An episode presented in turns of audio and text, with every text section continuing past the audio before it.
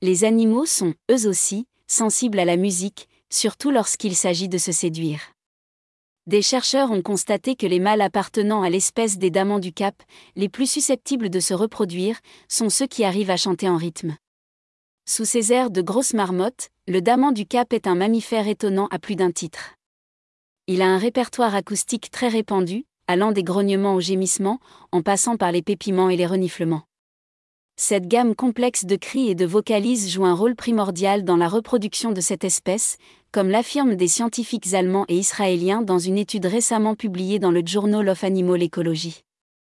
Pendant une dizaine d'années, l'équipe de chercheurs a observé l'activité matinale quotidienne de plusieurs communautés de damans dans la réserve naturelle d'Engedi, en Israël.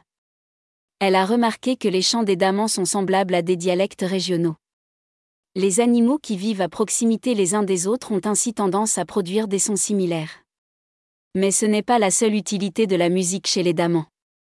Le rythme des chants nuptiaux des mâles donne aux femelles de précieuses indications quant à leur capacité reproductrice les biologistes ont constaté que les mâles qui arrivent à maintenir un rythme isochrone stable, en d'autres termes à bien chanter, ont généralement plus de descendants que leurs congénères.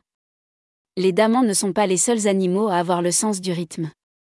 Les éléphants de mer en semblent aussi dotés, tout comme les indris, ces grands lémuriens qui ne vivent qu'à Madagascar.